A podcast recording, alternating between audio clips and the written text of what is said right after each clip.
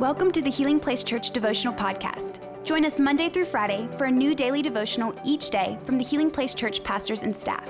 We hope this podcast will help you grow in your faith and will be a blessing and a resource to you as you pursue God daily. Hey everyone, we hope you're having a good week. Today we're going to continue diving into our series on 1st and 2nd Corinthians.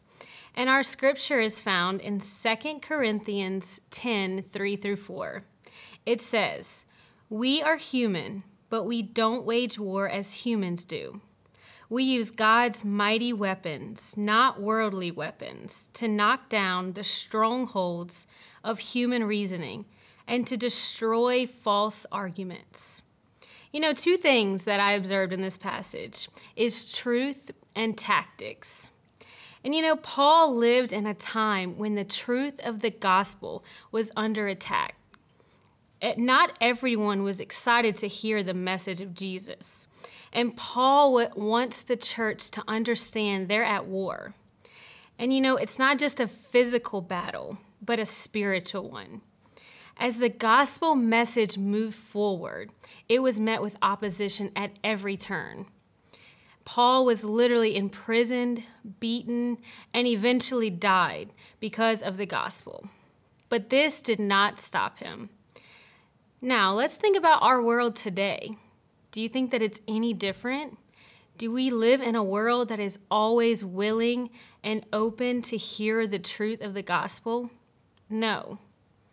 Hopefully, we don't let that stop us from spreading God's word. We should keep moving the gospel forward because we know from our own experiences that it has power to change people's lives. The second thing we observe in this scripture is tactics. You know, as followers of Jesus, we don't fight the same way the world does. We don't use the same tactics, or at least we aren't meant to. We use God's weapons to knock down strongholds. Instead of manipulation or pressure to believe our message, we should preach hope. Instead of demanding something from people, we should serve them. Instead of hating people different than us, we should reach out in love. Instead of putting everything we believe and think on social media, we should let our lives speak for themselves. And instead of talking about people behind their backs, we should have meaningful conversation. The love of God can transform even the coldest heart and reach those farthest away. We just have to be willing to take the message forward. You know, as I close today, I want to commit to using what God has given us to move the gospel forward.